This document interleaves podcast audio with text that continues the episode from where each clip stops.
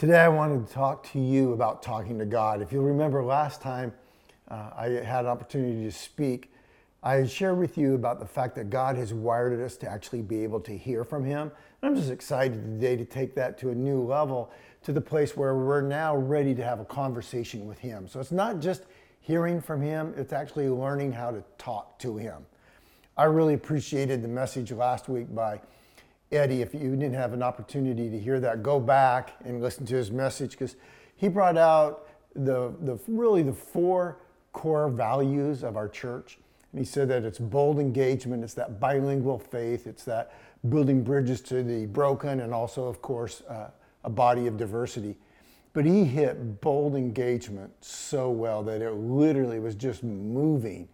And so I just want to kind of summarize what he said, because I thought it was so powerful. But basically, it was not only are we family, we are family, but we can take this hill if we go together. And so, Eddie, thank you. That really what encapsulates the concept of bold engagement. We're not alone. We truly are in this together. So thank you for that word. It's very powerful. And so, in that thought of the fact that we're tied to these values, and the values of our church help us to be able to not only make it through life, but to do something significant in life. I want you to be able to lean into today's core value, which is a bilingual faith. And the way that you'll see it described on our, even on the church website, go to theredeem.com, and you'll see under bilingual faith, it'll say that we are committed to being people who speak heaven here on earth.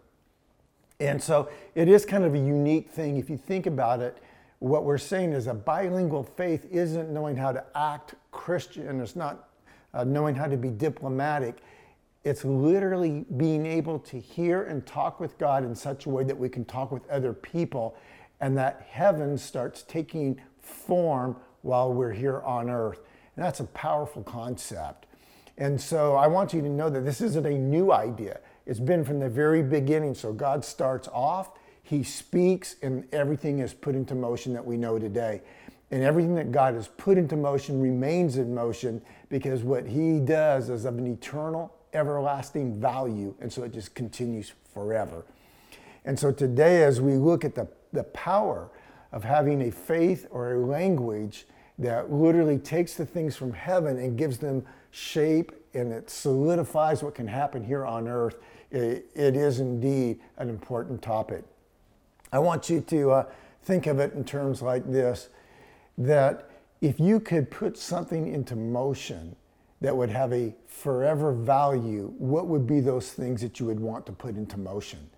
And so what you would not want to do is to send out things that are of a negative or counterproductive value. You want to put out things that actually bring life. And so when I talk about starting a conversation with God, we're going to have to learn how to have a life language. So I want to suggest to you that you see yourself right now as a person that was literally designed by God Himself to be able to know Him, to talk with Him, to learn from Him, and even be able to share your life with Him and to grow in a relationship. So it's not having a conversation where you look at it and you go, I'm just so desperate, I better go talk to God. And it's not even coming to God as if you're going to be demanding. It's literally going to Him to be able to enjoy time with Him so that you can experience things of an eternal value, just the temporal. I kind of put it this way. In life, there's two things that will demand our time. One is the externals, and the externals are all the stuff of the world. When I say stuff, I mean, it's those things that really don't have a forever value to them. And they kind of lead to drama. So just think of it in terms of external equals drama, but eternal actually brings the solid reality of something productive that you get to put forward. So eternal versus external. If you're going to learn to talk to God, I'm just telling you right now, you're going to have to think eternally. We're not afraid to bring Him our drama stuff, but we're going to have to get out of the drama and into reality. Because drama for us might be a big deal, but for God, it's nothing. What He wants to talk about is those things that take heaven and they bring it to earth, and it changes everything. It'd be like the difference of talking about a person's purpose and a person's now need. And so let's look at it. What can we really do as we approach him? And we're going to see that David in Psalm 103 does exactly that. He's going to teach us how it is to begin a conversation with God himself and walking from our present situation into the very reality of God from his vantage point. It's interesting for a lot of us. It's almost like we will talk to everyone except God. And I'm asking you today to begin to talk to God. I'm surprised at the amount of people that utilize social media. I've talked to somebody the other day and they said, yeah, I'm limiting myself to 2 hours a day of social media. 2 hours a day of social media would put me into a drama whirlwind that I don't know that I could ever recover from. I mean, I don't even know how you can do that. But, can we give real time to make sure that we're talking to real God? And the drama, again, that we put forward, what value is it going to bring at the end of the day, at the end of the season, at the end of life? What is it that we spent that time on? And I'm just convinced that we need to move it towards those things that have an eternal nature. My Uncle Rob, I just loved him so much. He was a kind of like a brother uncle to me. He lived with my family growing up when he was younger, and then I went and lived with him when I was in college. Got to live with him and his beautiful family for a season. And I was a Christian at the time, and I was new, and I was one of those Christians that was very outspoken. And so I often spoke really kind of on a surface level about God. In other words, you need to do this. If you want to please God, you need to do this, which is really, again, talking in such a way that was need-oriented instead of relationship-oriented. And I think it kind of put him off. And I remember one time he said to me, he said, Marty, I have a kind of a agreement with God. He said, I don't bother him and he doesn't bother me. And that really set me down. All of a sudden, I realized that what I was saying was having no value, bringing nothing to him. So I kind of went to the Lord on it. And I felt like the Lord had said, just wait, I'm working in Robbie's life. You don't know all the things that he's gone through, but I do. Later on in his life, many years later, he fought some terrible battles with health. And I had the opportunity to get to spend time with him as he was dying. And in that, we began to have real conversations about how you connect with God and how you find peace and how you look at your life and make sure that you end it well. And so it was an amazing thing to see the significance of really talking to God and on those deeper levels where it's kind of like life and death. And so, Uncle Rob, I'm so proud that you gave your life to the Lord, and I'm just so pleased that I got to learn from you along the way as well. And David, in Psalm 103, is going to do the same thing, but it's not at his deathbed that he's figuring out. He's figuring out as a younger man, and he's going to tell us that you have got to be able to make a physical shift to where you take your attention from the physical realm and you give all of yourself to the eternal realm. And this is how you do it. So turn with me to Psalm 103, and I'm just going to read the first 5 verses. But verse 1 is going to say, and we've heard this verse before, it's going to say, bless the Lord, O my soul, and all that is within me. Bless his holy name. Bless the Lord, O my soul, and forget none of his benefits, who pardons all your iniquities, who heals all your diseases, who redeems your life from the pit, who crowns you with loving kindness and compassion, who satisfies your years with good things so that your youth is renewed like the eagle. And now I'm just going to go to the very last verse. It's 22 verses. And he's going to conclude with this statement. Verse 22, bless the Lord, all you works of his, in all places of his dominion. Bless the Lord, O my soul. David is just fired up. What he's going to do when he says, bless the Lord, O my soul, I want to be able to break it down a little bit with you so that we can understand what he was really putting down on this poem and this writing that we have in Psalm 103. First of all, when he says, "O my soul," we need to understand that in Hebrew, soul, the word he uses here is nephesh. And it's the word for soul that means your place in life where you do a cost-benefit analysis between what you're thinking and what you're feeling. And so it's your decision-making, or what we would call it, it's your volition.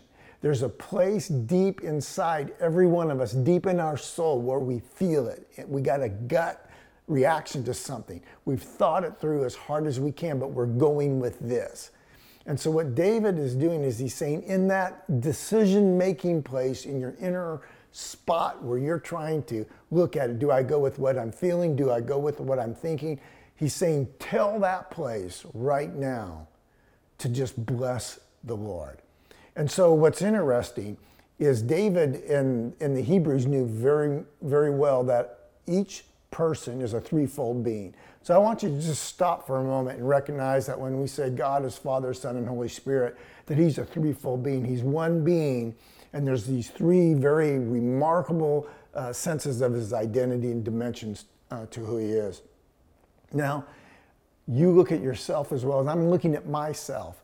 I am a physical person. I have a flesh. I go through life through these senses, through these five different things to try to figure out what it is that I'm going to be able to do to make the most out of my physical body. I also am a soul, as David said, the nephesh. And by the way, the word for your body and your flesh there is bazar, which I think is almost humorous that we use the word bazar. But it is that word tied to your physical realities and those limitations that are posed by it. It's a great word in Hebrew. And then we have nephesh, the soul, where you're making decisions. But there's another area, and it's one of my favorite Hebrew words. It's ruach, and that is your spirit. And in your spirit, that is your innermost person. And what David is doing here is he's using his spirit to tell his soul what to do. So if you'll just lean into that for a moment. Your spirit, your ruach, is that place in you that can actually comprehend forever truth. It's that forever nature of you. And what the Hebrews understood is this: it's more than just a concept. There's a reality, a eternal reality that the very Spirit of God, his DNA, is in us in that place. And so in your innermost man, it's not limited to your flesh. It's not even limited to your thoughts and your feelings. Your spirit man, your ruach, is with God right now in heaven. It's tied to where spirit and heaven are able to be able to connect. That's how powerful this word is. So there's a part of each one of us that's designed to be able to know God, who is spirit and truth, and also to be able to know him while on planet Earth. That's the place. And in that place, God's using David to command his soul to create a blessing to God in the spirit realm. We are not unable, nor are we unequipped to be able to communicate with God. We need to learn, just like with bold engagement, it's time to have a bold bilingual faith by which we realize we were designed to talk with God. We were designed to get to know God. We were designed to get to be co-laborers with him, that we are his work. We're a very extension of what he wants to be able to do on planet Earth and to be able to enjoy forever in this place that we have the limit of calling heaven. But one day we're going to see it like it really is. And friends, we are able to start looking now and learning now. And that's what David's doing here. It's also interesting and fascinating to me that he would do the word. So in his spirit, he says to his soul, make sure you bless the Lord. And so it's in command form when he says bless the Lord. The word blessing here has to do with making sure that you speak well of another person. And so David's spirit says to David's soul, speak strongly, speak powerfully, speak now to God of his greatness. And just speak well. And whether we see it right now or whether we sense it right now, that's not the point, because it's not just what we believe we're seeing or experiencing right now. It's what we put into motion. The Spirit's not limited by now. The Spirit is in heaven, in us, and able to put things into motion on a forever level. And so what he's telling us here is there's a beautiful truth, an amazing secret that we need to unlock. We're not limited by what's happening to us. We're not stuck in this season. We're here for this season. We're here to be an extension of what God wants to speak in heaven to earth now. That's the power of it. That's why he's using the command form. This isn't, oh, you know, just hope it gets better one day. This isn't, oh, desperate, pathetic little Marty. This is, come on. You're thinking, you're feeling. You can't figure it out, can you, Marty? All right, speak truth. Speak it powerfully. Speak something that has a forever value in the middle of the crazy drama that you're in. Would you raise your hand now if you're tired of the drama? Because I am. But I'm not powerless to have to be impacted by it. I'm actually able to set things into motion that mean something. So anyway, this is the fervor by which David's moving. There's very few times that anyone other than David ever uses the command word and says, bless God, bless the Lord. And oh, by the way, the word he uses for you, Lord, is Yahweh. And we all know that the Hebrews saw that name as so sacred that they wouldn't even say it. And so he's so emboldened, he's so ready to speak truth that he's saying, bless Yahweh now. Hey, body, bless him. Hey, heart, believe, hope. Hey, mind, move towards. His Spirit is not going to allow him to stay in a place of not blessing the amazing truth and the power of who God really is. And so I just love it. And so once we get caught up by that, David's going to run into this thing called, and this is why you should. And this is what he uses in his blessing. You're going to see that it's basically David in his spirit speaking about five different things of God. And I just want to move to them now. And so let's look at each one of those, because if you understand what David's doing in his spirit, he's doing basically a cost-benefit analysis. Heaven, earth, right, wrong, death, life, heaven, hell. He's looking at it and going, in the spirit realm, these things matter and these things need to line up with what matters. That's what he's doing. And so he says, let's start thinking about the true benefits of a spiritual reality. And so, and he's even going to tell us in verse 2, he says, and do not forget any of us, or forget none of his benefits. Let's just walk through the benefits together if we can, because I really believe it'll help. And then later on this week, we're going to do a podcast, and I'm going to share more on the fact that we're a threefold being in that, in terms of what God's Word says about a spiritual being, what God's Word says about the soul being, about how it is that we can maximize our flesh while on planet Earth. But for today, I don't want to go into that. I want to go into the true benefits of speaking the truth from your spirit about who God is, and how that will impact not only you and I, impacts us as we speak it, but the actual difference it can make in our communities and our world right now. So he says, forget none of the benefits. And he's going to go through and he's going to say, here they are. The first thing he mentions is he pardons all your iniquities in verse 3. I don't know about you, but if you have a growth mindset right now, like David did, he's going to the benefits. He didn't say, here's some things going wrong. I'm tired of being a shepherd. I'm tired of being chased. Instead, he said, here's the benefits. I'm not going to forget any of them. I'm going to name them all. And then he comes in here and he's going to say, he pardons all your iniquities. The word all in this case is growth mindset. He doesn't say some. He doesn't say the worst ones. He says God's willing and does pardon all of our iniquities. So I like that there's nothing too big or too small for God just to deal with. There's nothing that he's looked at and said, you know what? You're so bad that we can't overlook that one. Every one of them, all of them are pardoned. And this is such a powerful truth. Friends, there's nothing that we've done that God didn't die on a cross for. There's nothing that we've done on a repeated basis that he would need to go back to the cross again for. It's done, all of them. And that really causes me to recognize how faithful God is and how big he is. So we don't have to get distracted about our sins or the frequency or how awful we were. Instead, we get to respond to how big and great he is.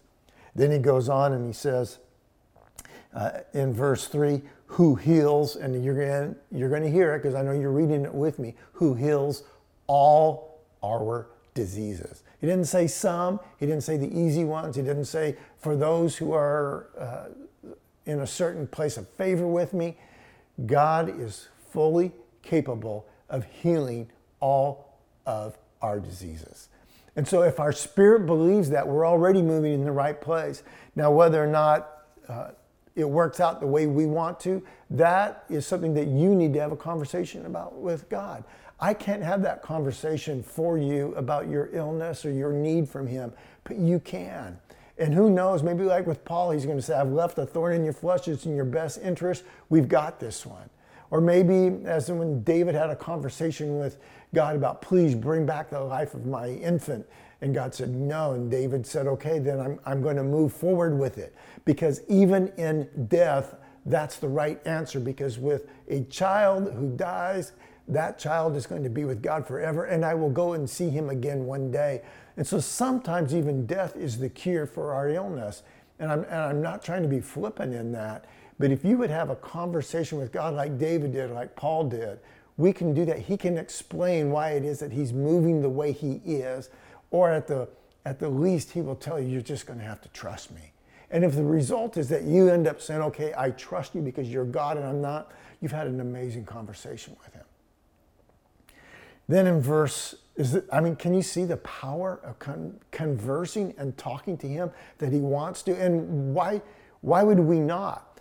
You need to find every reason that makes you think why you should not, and you should command in your inner man or your inner woman, your innermost place, you should tell your soul to get in line and bless God and start speaking to him. Push in, don't back away. Verse 4, he's going to say, who redeems your life from the pit. This is one of my favorite truths of who God is. God's on the war path looking for things to redeem. I can remember being 18 years old and I got my first car my dream car. At age 16, I bought an old junker 1968 Chevy Sevelle, literally from the junkyard, fixed it up, and you could almost get around in town in it. Then later on, when I was 18, I took $1,450 and I bought a 1938 Plymouth Coupe businessman special, and I remodeled, I restored, I redeemed that car, and it was one of the funnest things I ever did. I loved it so much that when I moved from Houston back to Washington, that I gave that to my dad. I didn't even want to sell it. There was so much of me in it. I loved it so much, I couldn't sell it. I just wanted to give it to someone special. So, hey, Dad, that's why I gave you that car, and I couldn't part with it. And your love for vehicles always touched me, and so that was a cool thing for me to get to do. But that's the restoring. When God looks at you and I, his heart, he puts everything of himself into redeeming us, even from the very pit. There's not a junkyard vehicle that he can't touch, that he doesn't find joy in. And I'm just so grateful. And the word he uses for redeem here is actually a word that has to do with a kinsman. And so it's your family's going to redeem that for you. And then we'll see in the next passage, it says, who crowns you with loving kindness and compassion. And we're going to camp on this for a moment, because as soon as you hear that he crowns you, how significant is that? It doesn't say that he's going to accept you. And a lot of us, that's what we're just hoping to be accepted. God's saying he's looking for someone to crown, and he's going to crown us with two things. He's going to crown us with loving kindnesses, plural, and he's going to crown us with compassion. And so can you see for just one moment how much he feels about you? He feels so strongly that he is the King of Kings. He's the Lord of Lords. And he's got a crown he wants to put on your head because you are his princess, you are his prince, you are his son, you are his daughter, and you are an heir in the royal line of God himself. Just thank you, Lord. Thank you that you love us that much. Thank you that you've got a crown. And in that crown, it isn't about our achievements. It's not about what we did or didn't do. In that crown, it's about your loving kindnesses. It's about your compassion and your mercy that you have been pouring out on us, and we want to wear it well. Lord, I want that crown on my head to look like your love. I want that crown on my head to be an outpouring of the mercy that you've shown me. It's just, I want to be that kind of son and daughter for you. And friends, the word mercy here, it's racham. It's used very few times. And it has to do with the very nature of God. In this, it's not a compassion that moves towards pity. It's not this mercy thing. It's triumphant mercy. It's that mercy triumphs over judgment. It is this amazing truth that says, I'm going to do miraculous things in your life because when you feel my mercy, it empowers you to be a victor. It doesn't make you feel like a victim, like pity does. And I just want to share this story because it really happened. And sometimes I share things and I almost have a hard time believing them myself. But I was 18 years old. I was working for Robert Charles Stone and Tile in Houston, Texas. And so I was a laborer for this man who did amazing masonry work. And at the end of the week, when he would pay us, he'd pay us on Friday, he would have us go to this bar called 50s Are Better in Houston. Now in Texas, when you're 18 at the time, you could drink. What a bad decision that was. But anyway, so I'm 18 years old. I'm having to drive across town to go to a bar called 50s Are Better to pick up my paycheck. You'd go in there, and wonderful, nice guy, but he'd want to have a beer with you and shoot pool and do all this stuff, and it would take forever. I just wanted my paycheck and go home, right? And so on the second time that this happened, I went in, and he said, hey, have a beer with me? And I said, I'd rather not, need to go. So he said, no, you got to shoot a game of pool and have a beer. So when I'm doing this, we go to the pool table, and he says, rack them up. And so I racked them up, and he said, all right, you break them. And I broke them, you know, and we were playing 8-ball, and the 8-ball went in on the break. And I said, oh, do I lose? I really wasn't that sure. He said, no, you win if the 8-ball goes in on a break. He goes, that was just weird. Do it again. So I racked him a second time. And I know it. This really happened. I rack it a second time. He's watching it, make sure I do it real tight. I do it. I break again, and the 8-ball goes in the opposite corner with it did on the other shot. And so I thought, wow, this is weird. And I started laughing, and he said, what are you doing? You're cheating. And he's actually getting aggressive. I go, I don't know what I did. He said, I'm going to rack him. So he racks him. I break it. And friends, honestly, it's never happened to me ever since then. I hit it, and the 8-ball goes in. I mean, that is flat out the way it went. He said, here's your check. You can go. He was like annoyed. I literally didn't even know. I remember driving my truck on the way home thinking, what just happened? Rack him. I was just, listen, it's a mercy that makes you a winner. That's what God is really doing to us. It's a loving kindness that changes us from the very core of our being. It's a mercy that sets us up to win and to change things. And here's the last point. The last point we're going to see that David uses to drive this home is in verse 5, and he's going to say, who satisfies your years with good things, so that your youth is renewed like the eagle. I just love the fact that he's going to say, don't forget any of the benefits of the Lord, and make sure you understand this, that the Lord satisfies your years with good things. And the word years there is very important. He doesn't say that God will bring satisfaction to your circumstances or your present need. It's to your years. What God is really interested about is to have a forever relationship with us. This isn't a, hey, I'm going to come, I'm going to meet some of these needs and take off. It's not all these needs. It's really your life. It's your years. and I'm going to satisfy your years. I'm going to make your life count. I know that my life will count on planet Earth when I've experienced the life from heaven and I've imparted it to those people who are around me that I care so much about. I'm telling you, my years are satisfied when I see my children and my grandchildren and my community connecting with God Himself in His forever place in heaven. And the only way that I am aware of seeing my years satisfied is by actually believing by faith that they're going to amount to something. I don't know what the end of my days will be like. I really don't. I do sense that they're going to be good because God's been good. And I've invested in those things that are good. I believe that there's going to be a lot of forever things that will be moved forward. But I can tell you that I'm looking for the years. I'm not looking for something right now, this minute, this moment. It'd be nice if God suddenly did some of those things. That'd be great. But these years that we have need to matter. And so, I don't know, I kind of look at it and I often see people go to God, and it's almost like what they're doing is doing a New Year's resolution with Him. It's like, I'm just going to do a start over. I'm going to resolve myself to be a better person in the future. I want to be a Christian now and try this out. I need to be religious. And people, it's not like, hey, I'm going to run to the gym to get better. That's not what this is.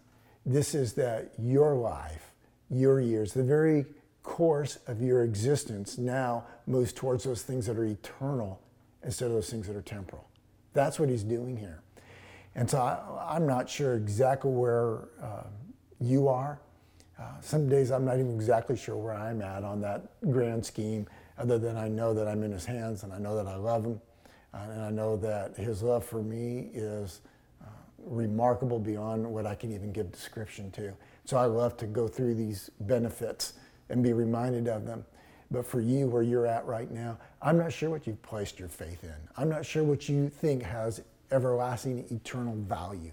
But I'm asking you to consider the fact that if you would go into your innermost self, if you could move past what you think and what you feel. My wife and I, we call this, if you can move to where the brains drag the guts. In other words, what you know to be true, if you know that eternity's real, if you know that there's more than what you're seeing and experiencing right now, go to that place and tell everything else to quit distracting you. If you would go there and just say, I want to talk to God, instead of going mano y mano, man to man or whatever, can you say this? I want to speak to God from my innermost being, my spirit to His spirit. I want to connect with heaven, so that I have the right perspective on how to lay my life out and lay it down while on earth. And so, I mean, I believe in reading your Bible. I read it every day. I believe in praying for people. I pray every day. I believe in being loving and being merciful. I do my best to have that as a part of my life every day. But there's no substitute for talking to Him. And so, as we conclude today, what I'm asking you to do is to literally take time this very day to go into a place where your inner man, your innermost person, can call out and ask the Spirit of God to lead you, knowing that's exactly who He is and what He does. You may want to read the rest of Psalm 103. You're going to find there's some other beautiful indicators of why it works. So what we've talked about is David said, this is who He is. These are His benefits. If you read the whole psalm, you'll even be pulled in further to this is why it works. This is why it really does. And you will come up with the same conclusion that he did. So let's just read it one more time. This is how he concludes it. And this is what I'm asking you in terms of how to begin it, what to put into motion. If you want a bilingual faith, you're going to have to learn to speak from your spirit. Use your physical mouth, your physical tongue, to put real words to what you're feeling and thinking in terms of hearing and talking to Him. And so he being David's going to recommend that you bless God. Start telling God how great He is. Start telling God what His benefits are. Start telling God what benefits you want to bring to Him. Tell Him and talk to Him. Again, the conclusion, bless the Lord, all you works. Isn't that beautiful? Hey, you're a real work. You're a piece of work. But that in the right mindset. Bless the Lord, all you works of His, in all places of His dominion. Bless the Lord, O my soul, command it to be so. So I bless you today. Just thank you. Thank you for being willing to seek Him. And I look forward to being able to have you have some dialogue with me in terms of what it was like when you went and you spoke to God from your innermost being. Thanks.